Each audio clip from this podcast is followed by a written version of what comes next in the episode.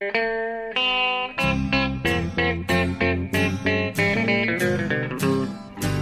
out there, we're on the air. It's hockey night tonight. Tension grows, the whistle blows, and the puck goes down the ice. The goalie jumps and the players bump, and the fans all go insane.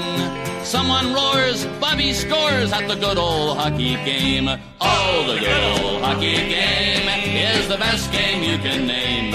And the best game you can name is the good old hockey Hallå, hallå, hallå, hallå, hallå, hallå, hallå! Hallå, hallå och välkomna till NHL-podcastens 225 avsnitt. Eh, med i vanlig ordning Jonathan Onskan Mowgli Ekeliv i Stockholm, Sweden och jag, Per Bjurman, för tillfället i Denver, Colorado.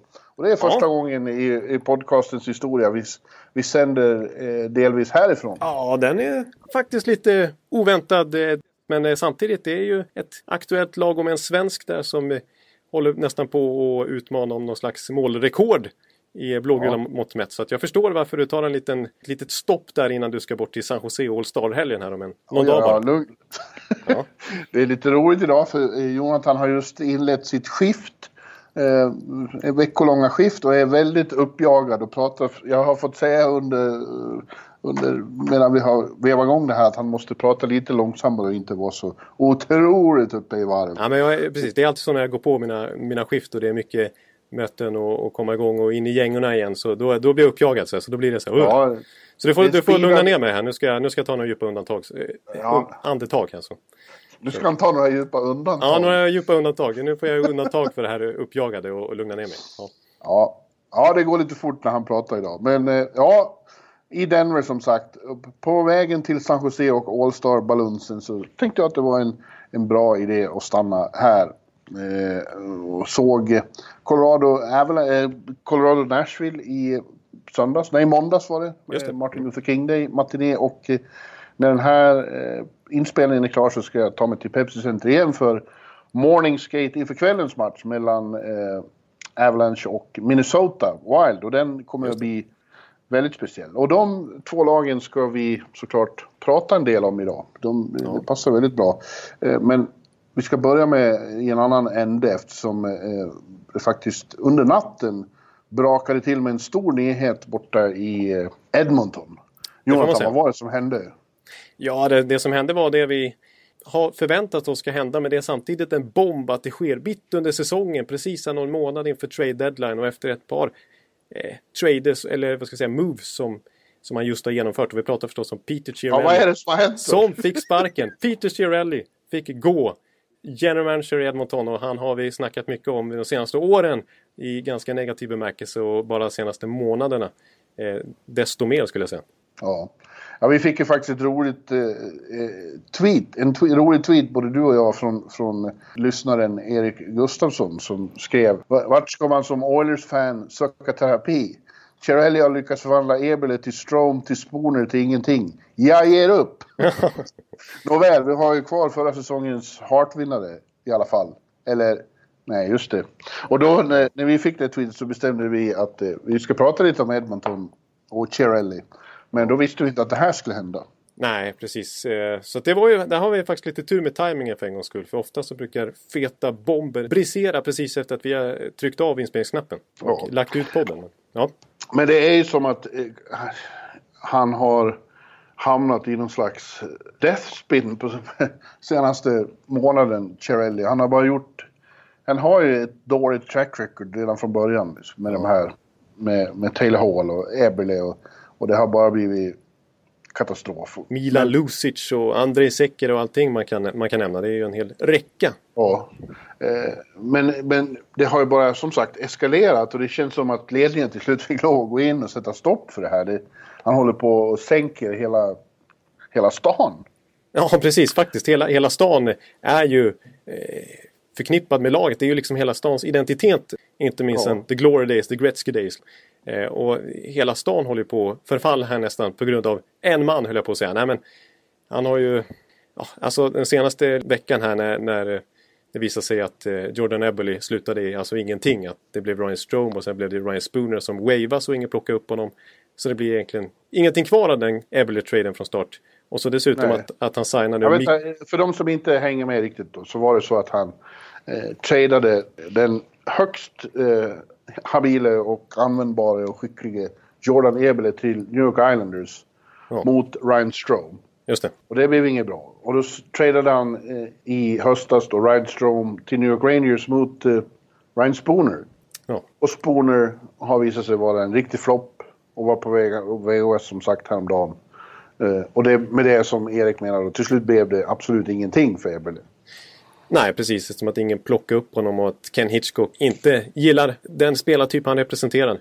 Eh, och eh, det faktum att han dessutom har ett år kvar på kontrakt över 3 miljoner dollar per säsong. Som de inte blir av med nu helt enkelt. Eh, och så bara häromdagen så kommer det plötsligt då beskedet att han har resignat eh, finske målvakten Koskinen. Och, och, det var väl okej, okay, det var bara det att det var så väldigt... Han fick tre år och väldigt mycket pengar. 4,5 miljon för en 30-årig målvakt som har stått 28 matcher i NHL. Ja. Eh, och visst började jättelovande och tog över första spadet från Cam Talbot och eh, fina siffror var väl uppe på 93 procent ett tag efter sina 14, första 15-16 matcher. Sådär. Och det ansågs väl vara en bra pickup av Cherelli från KHL då. Men eh, sista tiden här när Edmonton har gått otroligt trögt och de förlorade i natt mot Detroit med 3-2 på hemmaplan och Koskinen släppte in enkla mål. Ja. ja han har ju varit 88-procentig sen, ja, sen senaste en och en halv månaden. Inte speciellt bra. Ändå får han det här kontraktet vilket ju om man jämför med andra målakter med liknande sample size, till och med mer sample size. Jag tänker på Carter Hutton, Antiranta till exempel.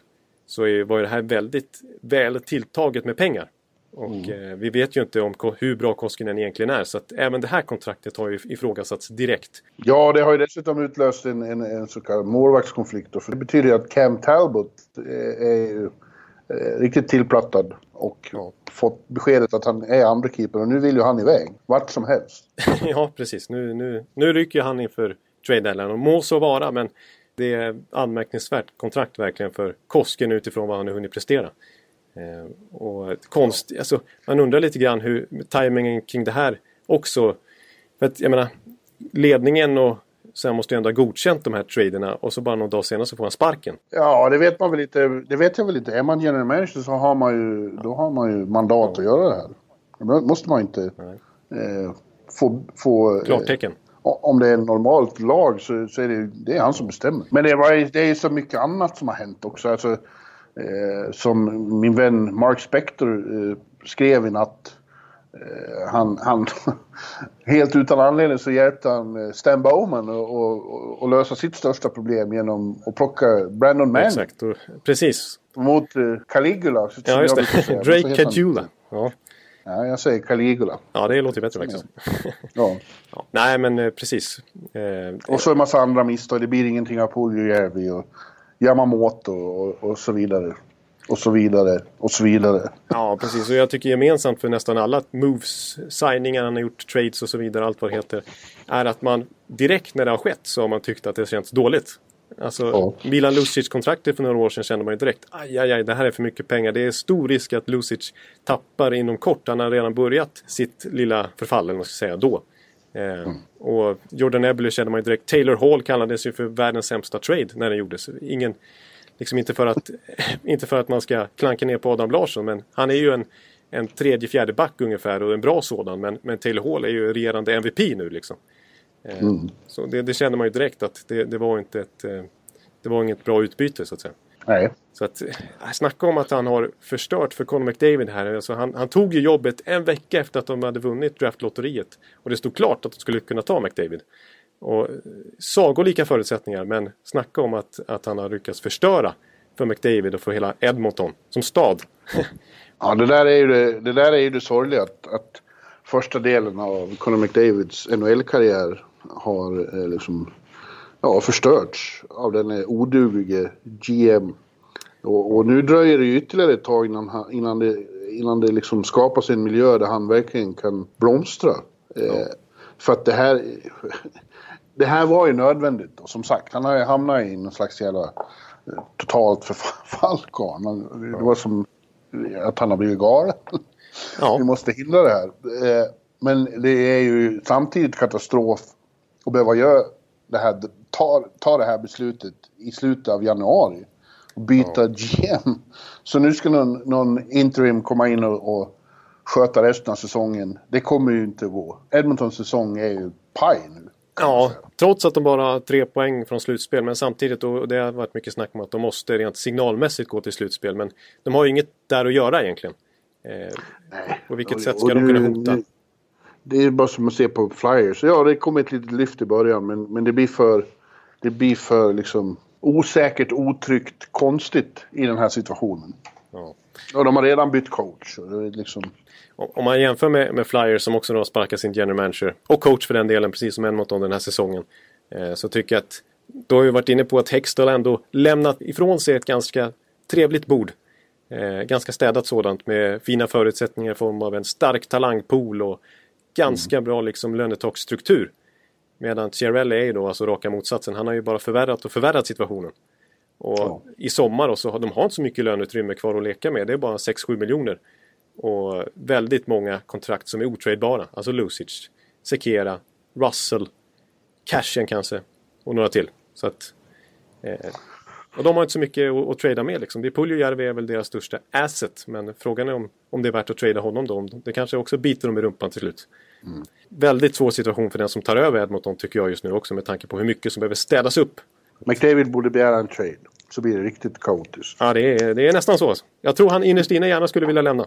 Ja, det tror jag också. Mm.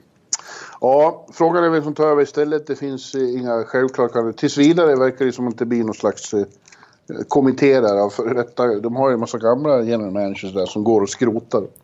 Ja, precis. Eh, exakt. De, de hjälps åt på något vis där. Och en som verkar få lite förhöjt mandat är ju Keith Gretzky. Alltså Gretzkys mm. brorsa. Som eh, ja. faktiskt ju var med Chiarelli även i Boston. Så jag vet inte om han är så tillförlitlig han heller. Eh, de här gamla gubbarna som cirkulerar runt i, i Edmonton på olika poster. Vet, Kevin Lowe och McTavish och så här. De, de, har man inte så stort förtroende för heller. Så att det gäller att de måste verkligen göra en... Alltså det är nästan det viktigaste just nu. De behöver kanske göra lite trader här innan deadline. Men det absolut viktigaste är att sätta en riktigt bra general manager så att de kan få en nystart på riktigt. Jag borde ringa oss Jonathan. Vi skulle inte göra det sämre. Eh, oh, eh, ja, eh, ja det, så mycket kan vi säga i alla fall. Jag vet inte om vi kan lova så mycket mer. Och det kan vi väl slå fast innan vi går vidare att eh, GM Cherelli har vi sett för sista gången. Det kan inte ja. vara så att någon annan någonsin anställer honom igen. Nej, precis. Det som tog honom till Edmonton var ju att han har en Stanley Cup-titel på sitt CV i Boston. Men det var en, en, annan typ av hockey eh, som förespråkades på den tiden. Det har hänt mycket sedan dess och Chiarelli har gjort väldigt mycket fel sedan dess. Även under slutet av Boston-tiden. Så att hans förtroende finns ju inte längre. Nej. Det, det, han är nog borta. Ja, det är han. Och eh, nu tänkte jag någon slags övergång här, men det kommer jag inte på någon bra. Låt mig bara säga att eh, ifall någon undrar över ljudet så är det så att jag lyckades åka från New York utan de bra lurarna igen. De, mm. Jag kommer aldrig ihåg dem, så jag sitter med mer eh, gamla ånglurar nu. Ifall ni undrar över ljudet så vet ni det. Ja, det låter hyfsat faktiskt... bra måste jag bara säga. Och eh, på ett sätt tycker jag att det är bra att du har glömt dem. För en gång när du tog med ditt fina headset, de gick ju sönder i resväskan. Ja. Så det är kanske är lika ja. bra att du kör med ånglurarna. Ja, det är reselurarna får vi kalla dem. Exakt. Ja. Och de har som sagt följt med till Colorado. Och eh, här, här... Eh, det är kul att vara i Denver. Det var länge sedan. Jag kom på det i, i måndags när jag satt och såg den där förträffliga matchen mellan eh, Nashville och Colorado. Ja. Att jag har inte varit här på hockey sedan Peter Forsbergs sista match. Som inte blev någon match. Det var då när han gjorde sin sista, sin sista comebackförsök. Ja, just det. Då var vi först, det var först två bortamatcher i Columbus och Nashville just. Och vi, vi, vi, såg dem och så flög vi hit för den stora återkomsten. Men på morgonen före den matchen så meddelade plötsligt eh, Just det, det var ju en superchock. Att, ja, att han kommer hålla presskonferens och meddela sin, sin retirement. Då blev det då blev det körigt för de utsända svenska reportrarna. Ja, det förstår jag. Det var tårar på scenen och allt möjligt. Ja. Men faktum är att du har varit här senare än jag och tittat på hockey i Pepsi Center. För det ja. har, den är fortfarande en mäktig hall. Men de har gjort om väldigt mycket sen, sen jag var här senast. Alltså, ja. De har, ja, de har byggt om, fräschat upp, flyttat pressläktaren bland annat. Och, och så har de ju hängt en lika stor och mäktig eh, jumbotron över isen som de har i, i ditt Amalie Arena. Ja, precis. Jo, men det hann jag upptäcka när jag var där. Då, hade, var den nyligen på plats. Eh, ja. En jätteskärm, alltså precis samma upplägg där med en enorm långsida på den kan man säga. Som en, ja. som en bioskärm. Ja, ja och, eh, och sen är ju Colorado ett väldigt mycket bättre lag än vad de var den gången, den här matchen som Peter inte spelade då. När luften gick ur hela Colorado fick de stryk med 9-1 av Calgary, som vi satt och såg. Oj, oj. Ja. Jerome Iginla och Olli Jokinen och sådana körde över dåvarande Colorado. Ja, och från den tiden finns det ingen kvar i laget. Eh, Nej, deras, de två spelare som har spelat längst i laget nu är Gabriel Landeskog och Eric Johnson. Oj. Allt annat är nytt sen de kom. Eh, och det är ju ett eh, fascinerande lag. Alltså, de fick ju stryk mot Nashville och, och enligt, eh, enligt dem själva, till exempel Carl Söderberg som jag pratade med igår, Mm. Så var det en väldigt typisk match för, för deras del på slutet. De var ju fruktansvärt bra i första perioden i Colorado. Ja. I, alltså, framförallt fick de två tidiga powerplay. Det är jag som brukar sitta på garden och se blodfattiga powerplay där. Var ju som jag satt med öppen mun och tittade hur fort det gick. Framförallt hur fort de rör pucken, den här första kedjan då framförallt. Ja, exakt. Den omtalade med, med Gabriel och eh, McKinnon och Rantanen. Ja. Alltså, just det där att pucken går så fort och att de rör sig så mycket utan puck och hittar varandra hela tiden. Det var så här, wow! Ja, exakt. Ja, det, det tycker jag verkligen är... Jag förstår det. Men det tycker jag är speciellt med deras PP också, att, att jag tycker McKinnon är så pass rörlig, inte minst. Ja. För att många är ju ganska statiska i powerplay. Liksom så. Men det, det som är speciellt, inte minst med McKinnon, tycker jag är hans förmåga att dyka upp lite här och var. Alltså, ja. han, han, gillar ju inte att stå still. Liksom. Nej, men det gör inte de andra heller. Och, de, och de, de vet vad de har varandra hela tiden. De har verkligen blivit... Ja, alltså, de är så extremt sammansvetsade. Precis, nu de... blev det ändå inga mål då, för att Pekkarine hade en, en magisk dag. Det var den bästa målvaktsinsats jag sett sen, sen Vasilevski i, i Tampa. Eh, när han gjorde comeback. Toronto, ja. Ja. Och så redde Nashville ut den stormen och, och vann med 4-1 blev det till slut. Just det, och Victor Arvidsson fick du se göra ett nytt snyggt ja. mål. Ja, vilket unikum! Ja. ja. Men, eh, tillbaks till, till eh, Colorado. Det känns ju ändå som att det där är bara en tidsfråga innan målen börjar rasa in igen och de kommer att vara en, eh, ett väldigt bra slutspelslag i vår. Ja, nej, det, det, det håller jag ju med om. Den där första scenen, alltså just, just kemin, alltså den är ju den optimala blandningen av olika substanser, höll jag på att säga. Mm. Alltså just det här Landeskogs oömma stil, hans pådrivaregenskaper och hans otroliga förmåga att styra in puckar och, och stå framför mål och, mm. och i det, kan vi väl, det kan vi väl hinta om att på Sportbladet imorgon mm. Eh, så kommer man att kunna läsa väldigt mycket om det. För att jag har inte bara gått här och skrotat, jag har varit ute och, och fika med herr Landeskog och eh, det kommer en eh, lång intervju imorgon. Precis. Där pratar väldigt mycket om, om det här. Exakt, han, han är, ger många bra svar om just det. Ja, hans, du är sugen på att ja, Jag ska, jag ska inte avslöja vad han säger men, men det, det, är mycket intressanta detaljer kring hur han har studerat eh, hur han ska bli bättre framför mål. Han är faktiskt den spelare som gjort flest mål på styrningar i hela NHL den här säsongen. Ja, och det är ju då eh, ett medvetet drag från honom. Men det får vi läsa mer om imorgon. Ja, precis. En lång intervju på nästan 14 000 tecken. Ja, det ser man. Ja, det är, det är väl på gränsen till vad man får skriva nu för tiden. Ja, på gränsen. Men det, det, det, det är värt att ta sig igenom dem kan jag säga. Jag har gjort det. Redan nu så här mm. i förväg. Ja, men eh, ja, det är också det där att eh, det är så eh, sällsynt att, att kedjor får spela ihop sig på det där sättet. Ja, ja, alltså. Vilket är lite konstigt därför att det är så effektivt. Bra spelare som, som verkligen lär sig varann. Ja. Det blir ju bra och jag förstår inte att så många NHL-coacher är så, så otåliga på den punkten. Ja, det är väldigt hattande mellan kedjor. Det finns ju så bra exempel. De är ju ett av de allra bästa exemplen. Men vi har ju nu även då Bostons omtalade första kedja och Calgarys. Ja, exakt. Och då ser vi hur lagen lyfter i tabellen oftast. Det är ju ett ja. framgångsrecept att ha en, ja. en kedja med kemi. Ja. Ja, det är konstigt. Men du, innan den här artikeln eh, kommer ut imorgon då, så, så har de spelat en till match och den är, är, är in i helvete viktig faktiskt. Jag trodde att eh, Nashville-matchen skulle vara den här resans eh, verkliga höjdpunkt, men nu börjar det framstå som kvällens match mot Wild är ha, eh, det är ännu mer i potten i den. För, för faktum är ju att Minnesota här om sisten med två segrar gick om eh, Colorado och gick upp på tredjeplatsen i Central-divisionen där det håller på att bli riktigt jäkla eh, hett igen. Ja, det är extremt eh, getingbo faktiskt. Ja, bakom, ja, bakom Winnipeg och Nashville så är det väldigt hårt då mellan Minnesota, Dallas och Colorado. Ja, exakt. Och sen lurkar ju St. Louis i, i bakgrunden också. Kanske rent av Chicago. Nej. Nej, men, Nej, Nej, det det tror inte. Men ändå, det är mycket jämnare än vad det kändes för ett tag sedan. Ja. Och Minnesota är då intressant för att det såg ju ut som att det hade börjat hacka och gått åt skogen. Och så gjorde de några små ändringar som har fått eh, snabb effekt.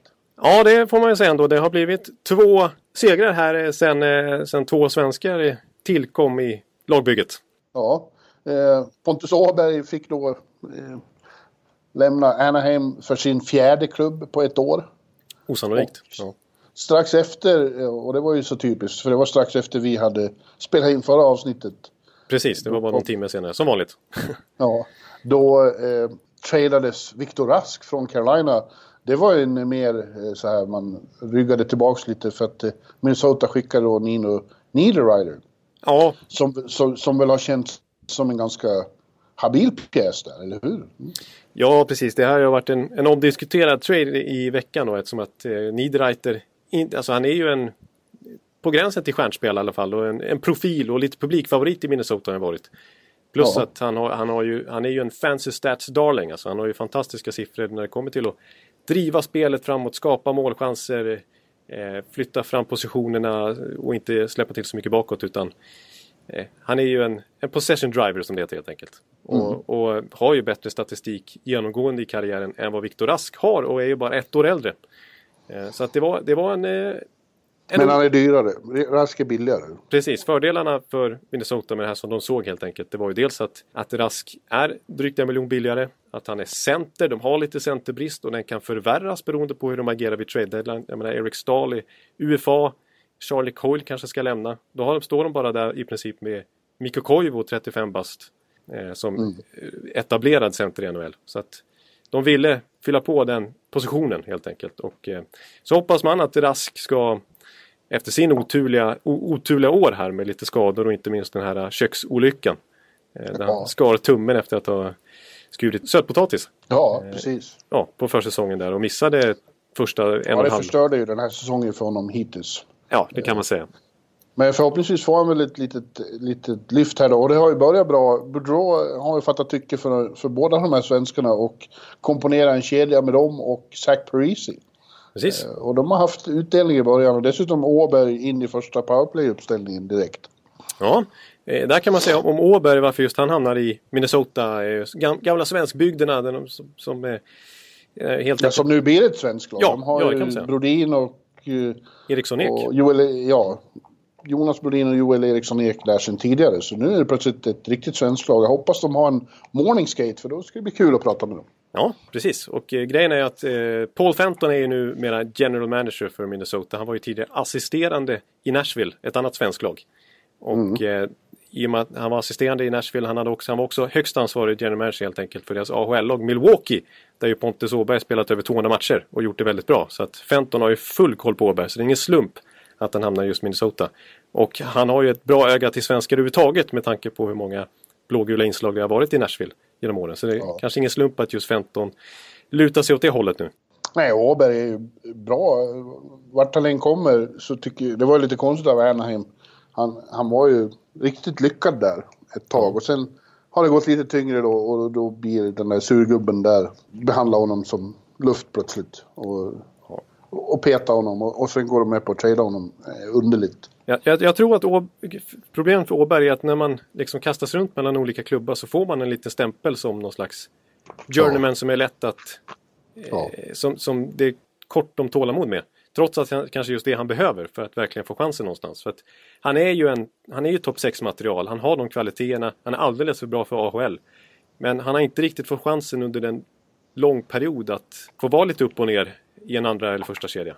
Och Nej. hamnar han i en tredje, fjärde kedja då får man ju inte ut någonting av honom. För att han spelar ju ingen boxplay till exempel. Han har ju bara spelat nio sekunder i boxplay såg jag den här säsongen.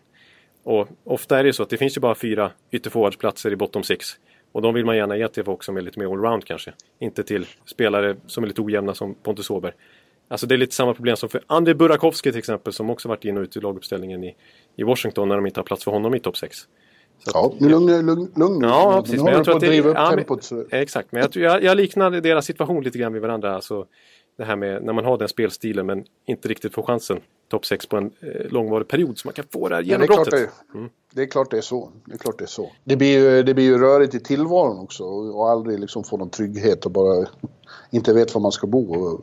Nej. Nashville, Edmonton, Anaheim, eh, St. Paul, Minnesota på, på ett år. Det är ju eh, det är tufft. Exakt, den här eh, karusellen för hans del inleddes ju alltså i februari förra året. Så det är till och med mindre än ett år som han har varit på Ja. fyra olika klubbar. Det, det, det är ju inte, det är knappt mänskligt höll jag på att säga. Nej. Att eh, slitas upp som en handelsvara på det viset överallt. Men vad tror du om ditt gamla favoritlag Minnesota då? Jag brukar tjata om att det, är, ja. att det är ditt lag i väst. För du, du sa det någon gång tidigt i podcastens historia och det lever kvar. Jag sa att jag tycker om att se dem spela. Alltså, Mm. jag, jag tyckte att på den tiden så tyckte jag ändå att de var roliga att titta på hemmaplan när de verkligen kunde komma ut som bålgetingar i Excel Energy Center och, och köra över motståndarna. Men, och de började den här säsongen bra igen. Lite liknande, väldigt starka på hemmaplan. Förra året, eh, om jag inte minns fel, så var de bästa hemmalag i hela serien. Alltså. Det har ju varit deras signum lite att de har ju faktiskt lyckats ta sig till slutspel år efter år. eh, Och ibland trotsat oddsen. Men så fort det har kommit till slutspel så har de ju rykt. Exakt, där har de inte haft så mycket att göra helt enkelt. Det har varit ganska klara uttåg helt enkelt. Ja. Eh, och nu, den här säsongen som sagt börjar bra igen. Sen har det varit en, en tung svit här sen Thanksgiving kan man egentligen säga. Eh, de har ett av de sämsta rekorden i hela ligan sen dess. ja. Vilket Men vi föranleder... har ju pratat om det, de har ju en väldigt åldrande core. Och eh, ett ungt, eh, en ung nästa core som inte riktigt har eh, tagit formen och inte riktigt blivit så bra som de kanske borde vara vid det här laget. Nej, precis. Det, de har verkligen eh, så tydliga generationsskikt. Eh, där det krävs att det ena liksom tar ett steg uppåt hela tiden. Eh, för, Ja. att, för att jag menar, nu är det på gränsen till att eh, eran är över för Paris. Visst, Paris har verkligen studsat tillbaka och varit bra och Suter är ju fortfarande väldigt bra. Men jag menar Stahl, bara ett år kvar på kontrakten nu. Koivu har tappat lite. Hela det här gänget va. Och sen har vi mellangenerationen som nu Fenton verkar till slut rucka lite med. Eh, Niederreiter ryker, det sägs att Charlie Coyle ska bort. Vi har ju Jason Zucker där med flera, med flera. Eh, Spurgeon och Dumba som är skadad nu. Eh, och sen har vi ju den här nya generationen som de hoppas väldigt mycket på med Joel Eriksson Ek, med Jordan Greenway, med Luke Cunnin. Och så försöker de ju locka över Kaprizov från KHL på sikt också. Men eh, än så länge har de inte motsvarat förväntningar. Vi har ju sett att Eriksson Ek den här säsongen faktiskt har skickats ner till AHL en session. Ja, det är det som är problemet och nu börjar som sagt det äldsta skiktet bli lite för gammalt. Så att Ja. de har en spännande, spännande val att göra här vid deadline när de fortfarande är med i slutspelsracet men förmodligen inte har någonting i ett slutspel att göra eh, mot Winnipeg och Nashville som de måste slå ut. Eh, om, de, Ja, nej, det kommer inte att gå. om det är lika bra att träda bort Stahl och träda bort Coil och se om man kan eh, köra en... Men det gör man inte. Går man till slutspel då, då, då, då lever man ju efter devisen att har man bara kommit hit så kan vad som helst hända. Så känner ju alla. Precis, och det är som sagt, vi har varit inne på Oles signalvärde tidigare i Edmonton här, men det skickar ju någon slags ett argument för, för ledningen mot sponsorer så här på sommaren när det ska förhandlas nya VIP-boxar och sånt där om man minst har varit i slutspel. Liksom. Och det är ju lite extra pengar också att vara där naturligtvis. Det är ju väldigt mycket värt så att, ekonomiskt. Så att, ja. Men eh, egentligen, det sa, sa jag redan inför säsongen här, att jag tycker att Minnesota måste nästan gå vidare från från den här äldre generationen. Även om det är svårt när Zach Parise sitter på det här jättekontraktet till 2025 och är 34 år gammal redan nu. Samma sak med Suter har ju exakt samma kontrakt. Så att, nej, jag, nej, jag tror inte så mycket på Minnesota trots allt nu. Men nej, vi vet, Boudreau tar de ju alltid till slutspel så de, de löser säkert det ändå. Ja, eh, det är ju, det är ett gissel det där för eh, vissa lag. Vi har sett Detroit och Rangers som, som har varit där och tagit sig till slutspel. Men alla inser att det kommer, de har ingen chans att gå djupt. Men dels är det ekonomiskt bra att vara i slutspel och dels eh, så är det ju liksom dit man siktar som spelare. Det är svårt att, svårt att få en trupp och, och liksom acceptera att nej, det är bättre om vi kommer sist. Precis, det är bättre att vi trädar bort Erik Ståhl här nu för det är bra för oss på sikt. Liksom. Det skiter ju spelarna i. De vill ju gå långt nu. Deras karriärer pågår ju nu liksom. Cool fact a crocodile can't stick out its tongue. Also, you can get health insurance for a month or just under a year in some states. United Healthcare short term insurance plans, underwritten by Golden Rule Insurance Company, offer flexible, budget friendly coverage for you. Learn more at uh1.com. Ja. Ja, ja. då eh, ser det betydligt eh, mer gynnsamt ut för ett lag som vi ju alla trodde skulle vara ett totalfiasko i år. Och har chockat alla.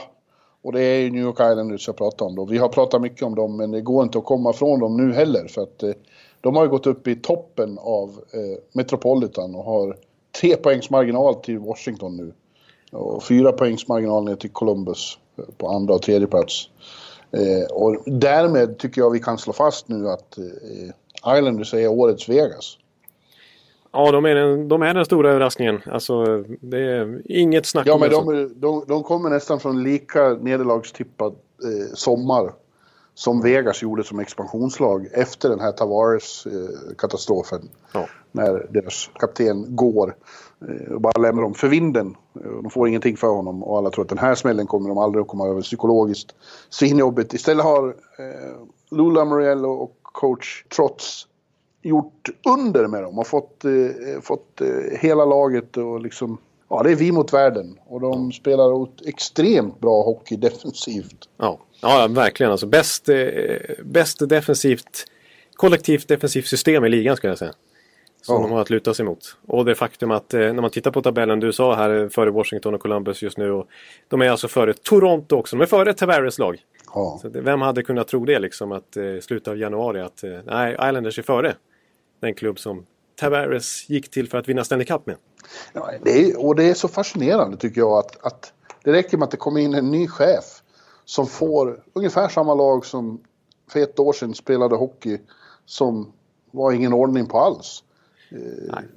Otroligt, ja, vi har ju sagt det flera gånger att de var lätta att spela mot. Ja. Eh, För att de, för att de hade ingen struktur alls eh, defensivt. Och så kommer det in en, en annan man och gör några små drag och plötsligt börjar de här killarna spela som man ska. Att det, att det, att det kan vara så... Att det är så säga enkelt. Ja, jag höll på att säga enkelt också. För att eh, ofta överskattar man kanske tränarens betydelse snarare. Liksom. Man tycker att det är upp till spelarna. Det är ju liksom 23 spelare ute på isen höll på att säga som ska göra det. Och en man i båset kan inte liksom förändra dynamiken totalt. Men i det här fallet är det här ju unheard of. Precis som Vegas succé var i fjol. Att, att ett lag, det har aldrig hänt i ligans över 100-åriga historia. Om vi räknar in det ända sedan 1917. Att ett lag gått från att släppa in mest mål förra säsongen till minst mål den här säsongen. Ja. Det är en sjuk resa. Och så är det Robin Lehner då som har... Eh, ja, vi kan väl slå fast att han har sitt stora genombrott nu. Och håller nolla på nolla. Men, men när man tittar på siffrorna där också så är det några av de här gångerna så det, har han ju haft väldigt bra hjälp av defensiven. Det kommer inte många skott vissa matcher på honom. Det är Nej, 16 och det är 18 och, och, och de tar han. Men det, Islanders håller ju motståndarna borta från att få några chanser. Precis, alltså i, i början av säsongen, eller stor del av säsongen hittills så har man ju på den avancerade statistiken har man sett att, att de fortfarande släpper till en del och har hög PDO, det vill säga att målvaktsspelet har varit väldigt bra och effektiv, effektiviteten har varit bra. Men nu börjar det faktiskt, nu när systemet verkligen har satt sig, de har haft nästan 50 matcher på sig att jobba in det här. Så det blir bara bättre och bättre och bättre. Eh, Alltså nu, som du säger, nu släpper de ju knappt till några chanser alls. Med extremt få registrerade målchanser mot, eh, mot Islanders per match. Ja. Och det är för att de är så, alltså jag känner igen väldigt mycket av det här systemet från trots slutspel här med Washington. Alltså när han retade gallfeber på alla lag de mötte. Inte minst mitt Tampa. Som så gärna vill eh, ha ett fint passningsspel och spela sig in i anfallszon med puckinnehav, inte behöva dumpa liksom. Komma in med kontroll. Men det var ju jättesvårt mot trots liksom 1-3, gamla 1-3 försvar och ibland 1-1-3 eller vad man ska kalla det till och med. Alltså det, det är alltid tre spelare på blå. Så att, att ta sig in där med kontroll, det är, man möter en mur liksom. Så man, man måste nästan dumpa. Och Så, så ha lite ångest nu över konferensfinalen mot Islanders. ja, det kan man, vem, vem vet alltså. Hur det, hur det slutar. Men det är, just nu så är det inget lag som riktigt lyckats bräcka eh, det, här, det här försvarssystemet som trots sköter till perfektion. Och de är duktiga dessutom på att när motståndarlagen dumpar helt enkelt att spela sig ur snabbt. Eh, så att eh, det är därför. Det, är inte så kul att kolla på men det är väldigt effektivt. Och är det något general manager Lou Lamoriello vet så är det hur man, hur man skaffar spelare som passar in i ett sånt system. För Ja, under storhetstiden i New Jersey Devils så var ju de... Eh, det var ju så de var. Det var, det var en... En defensiv maskin. defensivt. Ja, precis. Och eh, det är ju det, det är så att Lamoriello har har faktiskt aldrig varit rädd för stora trader. Eh, så det, det kan hända något på den punkten också, att han förstärker dem ännu mer. Ja, det är I, precis. i, innan, innan deadline. Exakt, vi får hålla ett öga på Islanders eh, på den fronten. De kanske gör någon stor move. De har ju utrymme under lönetaket och sådär. Så att Lamriello har ju utrymme att leka med helt enkelt. Sen är frågan vad de kommer att spela eh, om, eller nu får vi nog snarare säga när slutspelet börjar. Fansen och laget vill helst vara ute på Long Island. Eh, ja. Det är hemma och det är, de har en fördel där att det blir sånt tryck och, och så. Ja. Men NHL kommer nog att vilja att de spelar i Boston, för eller inte i Boston, i Brooklyn. Ja, ja. Nej, Boston vore konstigt. Ja. Det gillar inte fansen. Brooklyn, för, för, för det är bättre ekonomiskt då. Eh, det är mycket bättre affär att spela där och då blir det nog så. Det är tråkigt, det hade varit betydligt häftigare att vara ute på Long Island. Exakt, Men Colosseum som... tar ju bara 14, 13, 14 000 nu va? Och det är ju inte NHL-standard ja. egentligen. Nej. Men som, eh, som varande New York-bo så är jag mycket tacksam att det ser ut som vi faktiskt mot all förmodan mm. får se slutspelshockey i, i, i New York City. Det hade man inte väntat sig alltså? Nej, det hade man inte. Vet du vad man däremot hade väntat sig? Nej. Att det skulle bli ett World Cup nästa höst. Ja, just det. Vi har ju till och med suttit här som alla andra och tagit ut trupper och febrat om det. De är så angelägna om att, att få till det där så det, därför kommer vi undvika konflikt. Ja. Eh, framöver i, i kollektivavtalet och så. Men förra veckan precis då också när vi hade spelat in Ja. Så, så, så, kom beskedet att eh, NHL och NHLPA hade tagit beslutet att nej, vi hinner inte eh, förbereda för ett World Cup 2020. Så det blir inget. Nej, det är, det är tråkigt att konstatera. Och eh, ja. det är klart man blir lite orolig eh, eh lockoutmässigt här även om de påstår att eh, dialogen mellan spelarfacket och ligan är bra och att båda vill undvika en lockout. Det är jätteviktigt. Och att inte... Ja, de verkar ju fokuserade på att undvika konflikt direkt i alla fall. Mm. Och därför inte vill forcera något genom att planera för den här turneringen. Och jag, I så mån så var det väl kanske rätt beslut. Men, men det är ju så tråkigt att, eh, att det liksom... Hockeyn aldrig får en riktig internationell turnering. Eh, vi, vi har VM, men det är eftersom VM spelas när de allra bästa spelarna har sina största matcher i den största ligan. Mm. Eh, så blir det, de får aldrig riktigt statusen som, som ett riktigt VM. Som till exempel fotbolls-VM för fotbollen. Nej, nej, nej. Eh, så det fortsätter med att, att Stanley Cup är det absolut största i hockeyn.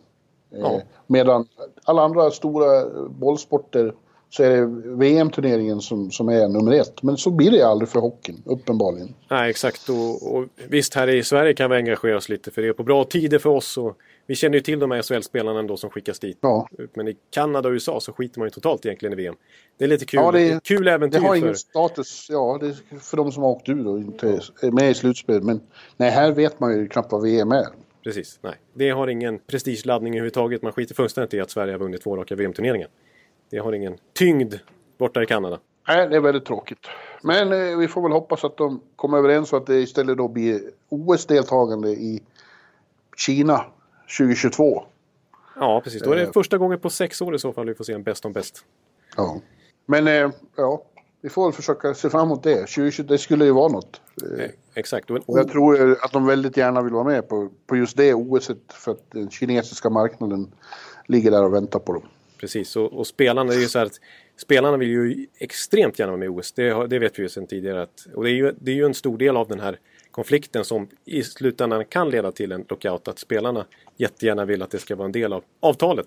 Att de ska skickas dit.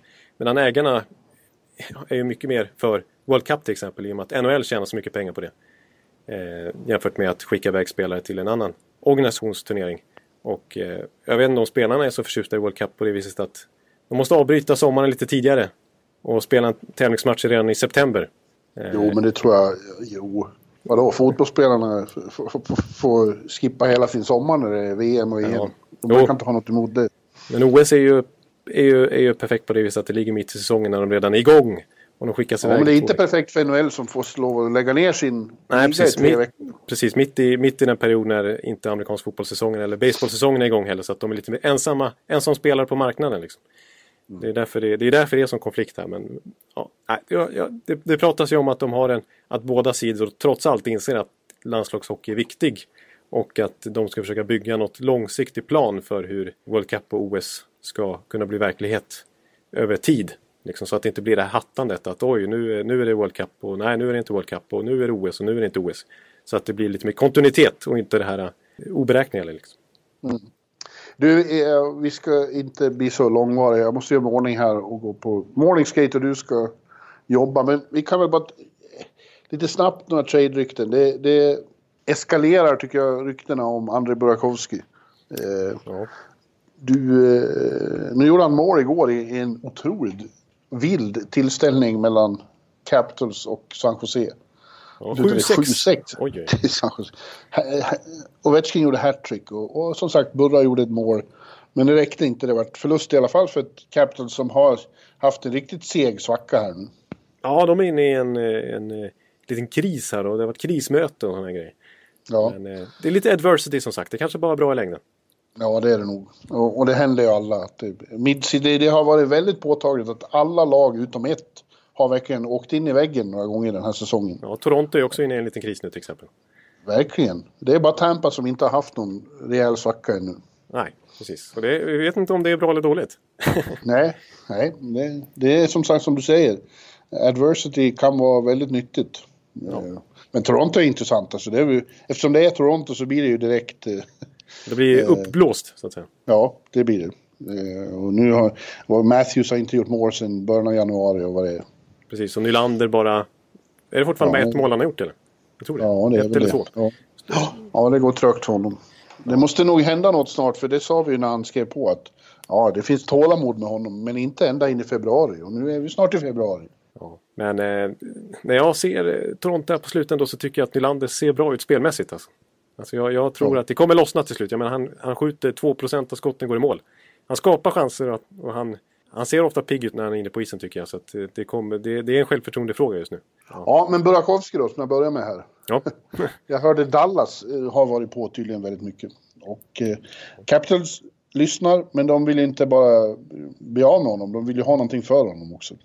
Och skulle inte Nikushkin, som inte har fått någon ordning på, på den här säsongen, tror inte han skulle kunna blomstra i, i, i, eh, vid sidan av sin idol Ovechkin. precis. eh, Med, han får ju prata lite ryska där med Ovechkin och Kuznetsov och Orlov bland Ja, andra. Så att eh, ja, det kanske är en, en inte en helt ologisk trade. Nej. Båda skulle gynnas av ett miljöombyte känns det som. ja verkligen. Eh, och där är ju också lönen tycker jag passar för Nishushkin får ju ganska bra betalt. Han ligger väl också kring nästan 3 miljoner ungefär. Vilket ju har varit en liten sån här grej, frågetecken kring Burakovsky med tanke på att han tjänar ju över 3 miljoner han också. Och han är ju RFA så när han ska förhandla ett nytt kontrakt och, nej, i sommar är det väl? Eh, så börjar det där. Det börjar på den nuvarande lönen han har här om man ska kunna skicka ett så kallat qualifying offer. Så att det är en liten investering att ta in Burakovsky också. Då måste man verkligen tro på honom. Så att, ja, jag tycker Dallas låter rimligt. Och så har ju Vancouver pratades det redan om i början av säsongen. Ja. Och, eh, men jag vet, Paul Fenton gillar ju svenskar så att eh, ska det in en till svensk dit så vem, vem vet? Nej, ja. Eh, och eh, ja, det är lite andra namn. Bland annat så Marcus Johansson nämns ju. Och, och, och i Detroit som, eh, då, som du nämnde faktiskt vann mot Edmonton igår men ligger otroligt långt efter och kommer att bli en seller. Eh, det, är, det är väl nästan klart att de kommer försöka avyttra Jimmy Howard, Just det. Morrison. Det är inte bara Gustav Nyqvist som vi har tjatat om utan det är, de har ju många Ja. komponenter där. Mm. Men Gustav är det ju så att han har eh, Klausul. Eh, No ja, full no trading-klausul tror jag. Så han måste ge upp den innan, innan det kan bli aktuellt. Eh, och det får vi väl se om han vill. Ja, precis. Men Howard är, har, ju, har en bra säsong. Trots att Detroit ligger i absoluta botten. Eh, För lag som skulle vilja säkra upp lite målvaktssidan så är han ett bra alternativ. Eh, som Men en eh, som jag konstaterat förut, det, av de som ser ut att gå till slutspel, det är väldigt få av dem som har behov av en ny första målvakt tycker jag. Precis. Ja, men det är väl så här. Jag tänker kanske San Jose med tanke på att Martin Jones har varit så svajig den här säsongen. De har ju sämst målvaktsspel statistiskt i hela ligan. Alltså. Eh, om man splittar Aron Dells och Martin Jones eh, räddningsprocent. 5 mot 5. Så att, eh, Och vet du vilka mer? Eh, som, det pratades det faktiskt om igår här. Ja, okej. Coachen eh, Bernard sa själv att eh, vi har inte fått igång några av våra målvakter. Colorado, det var ju den stora skillnaden mot Nashville här, att Valamov inte var så bra. ja, det vore ju en skräll också. Valamos är också med UFA för den skull, sakens skull. Tänk om de skulle göra en, en switch där och till en Howard och träda bort Valamov. Och Grubauer har ju inte varit så jättebra heller som man trodde. Nej, det var en liten besvikelse. Eh, Apropå att Så eh, committa sig på spelare med, med liten sample size som nu Koskinen och Edmonton har gjort. Så att, eh, vem vet? Som du säger, Howard i, i Colorado, eller Cam Talbot, eller jag inte, Quick. Quick ja, eh, ryktas det ju faktiskt om att han är tillgänglig där och så har du ju här Talbot uppenbarligen som, som, som ska bort. Så att det, är, det är ju, det har blivit en liten målvaktsmarknad här. Eh, Ja. Utöver den här ytterforwardsmarknaden som vi pratat om ett par veckor här nu. Det finns fullt av spännande ytterforwards. Eh, och en center som ju vi har pratat om hela säsongen som det har kom, uppkommit lite uppgifter kring vad han vill ha i, i lön nästa säsong eh, när han ska ha nytt kontrakt. Det är ju Matt Duchene. Ja, Eh, någonstans mellan 8-9 miljoner. Gärna kring 9 miljoner verkar han vara ute efter. Så det är frågan om Ottawa, det budgetlaget i den fas de är inne i, är beredda att, att skriva ett sånt högt kontrakt med honom. Så det är mycket troligt att han ryker också tror jag. blir en rental. Och blir en rental ja. ja. Ja, hör du Jonathan, nu ska vi rappa ihop det här, tror jag. Ja. Och eh, det ska vi göra med att nämna då All Star-festen. Det, det spelas ju match ikväll då, sen är det ett uppehåll torsdag, fredag, lördag, söndag. Och fredag, lördag så är det All Star Balloons först Skills Competition på fredag och match på lördag. De har ju flyttat det, förut var det alltid lördag, söndag, nu är det fredag, lördag. Just det. Och eh, jag tycker då att, eh, jag har en stark känsla av att det kan bli Elias Pettersson show av alltihopa. Framförallt skills competition. Men även matchen när det är tre mot tre, det låter som han, det är som gjort för honom nu. Ja, med tanke på hans, han har ju skill får man verkligen säga som man får visa upp i allra högsta grad där. När det, bara det, det är hela poängen med, med hela eventet så att säga. Och Ja. Förra året så, så var det ju en annan Vancouver-spelare som tog hem hela rubbet där kan man säga. Brock Besser som ju dels pricksköt bäst av alla i, i den skills competition-tävlingen. Och sen i själva matchen så gjorde, blev han ju MVP och vann en bil och grejer. Ja. Det känns som att eh, Elias Pettersson kan följa upp det på samma sätt. Ja, absolut. Det ska bli, det ska bli, jag flyger dit imorgon också då. Eh, och det, det ska bli fantastiskt uh, underhållande att följa Elias där. Eh, och, eh, eller Elvis. För nu, ta mig fan, fick jag inte lite upprättelse idag? Ja, lite, lite grann ändå med tanke på att det visar sig att det inte bara är du som har kommit upp med det här från ingenstans. Utan det här är etablerat i Växjö. Ja, Andreas Käck har skrivit en underbar artikel där Växjös Joel Persson eh, avslöjat, jo, jag kallade honom Elvis redan förra säsongen. Det är ju fantastiskt. Elvis it is. Exakt, och, och samma, samma motivering som du har tjatat om här. Att han är ju en showman kväll efter kväll. Ja. Ja. Och Elias och Elvis, stavningen där, eh, trycker man lite fel på tangenten och har autokorrekt och sådär. Då kan det ju bli Elvis automatiskt också. Så att, ja, och det är EP, det är samma initialer. just det, det är IP också. Just det. Du, du, har ju, du har ju mycket argument där faktiskt. Och nu har dessutom Joel Persson eh, visat att det här har, är djupt rotat också. Joel Persson är min nya hjälte. Ja, det ser man. Det, ser man. Mm. det är kanske är han som ska rädda Edmonton i framtiden en gång. De har väl säkrat upp honom. Så att, eh, Ja. det, han är deras frälsare. Deras Elvis en gång i framtiden kanske. Ja, men hör du, min vän. Som sagt, jag åker dit. Det, kommer vi att prata om nästa vecka. Eh, Det är ju då... eh, Ja, det är som det är. Det är ett jippo. Det är, mest barnen som har kul. Men det har i alla fall blivit lite bättre sen de började med tre mot tre. Ja, det tycker jag också. Och eh, det är en väldigt rolig firmafest för inte minst Professional Hockey Writers Association. Där ju Per Bjurman ingår. Ja, Ja, ja det, ska bli, det ska bli väldigt trevligt. Och det är en trevlig stad att vara i San Jose, onekligen. ja, det förstår man. Det förstår man. Och eh, en sån som Grit är ju väldigt taggad har man förstått också. På att åka dit. Så kommer han dit. Han kommer dit också. Ja, att, eh, då det, kanske jag äntligen kan få min selfie med honom. Ja, precis. Det har ju varit efter, efterfrågat. Ja. Att du ska stå där och, och ta en selfie med, med självaste Gritty. Ja. Ja, vi får se. Men vi kommer säkert ha mycket att prata om från det nästa vecka. Eh, Ja. Då hörs vi igen, eller hur? Precis, då har vi exakt då, då är det fullt, fullt med nya ämnen. Och det börjar ju faktiskt när, då är det mindre än en månad kvar till trade deadline också. Vi har ju redan sett att det börjar röra på sig så att eh, det kan hända den typen av nyheter då också. Tror jag. Ja, men roligt. Då tackar vi för den här veckan, lille du. Ja, tack så mycket Baloo. Vi säger så då. Ja, vi, vi, vi hörs och på återhörande allihopa. Hej! Hej, hej! Hallå, hallå, hallå. Hallå, hallå, hallå. Alex Chiazot, Joe Luis Arena och Esposito. Esposito. Uttalsproblem, men vi tjötar ändå. Och alla kan vara lugna, inspelningsknappen är på. Bjuder Hanna Kohl, han är grym i sin roll. Från Kållesoffan har han fullständig kontroll på det som händer och sker. Det blir ju allt fler som rattar i hans blogg. Och lyssna på hans podd. One, two, time, speed, so Hallå, hallå, hallå. One, two, time, speed, so Hallå, hallå, hallå. Ekeliv, som är ung och har driv. Verkar stor och stark och känns allmänt massiv. Han hejar på Tampa och älskar Hedman. Sjunger som Sinatra. Ja, och där ser man. Nu är det dags för refräng. Dags för magi, Victor Norén. Du är ett geni. Så stand up at home and remove your hats. Höj volym, för nu är det plats. One, two, time, speed, so Hallå, hallå, hallå. One, two, time, speed, so Hallå, hallå, hallå. One, two, time, speed, so Hallå, hallå, hallå. One, two, time, speed, so Hallå, hallå, hallå. Det är otroligt länge sedan båda samtidigt var så här bra. Hallå, hallå, hallå. Det är otroligt länge sedan båda samtidigt var så här bra.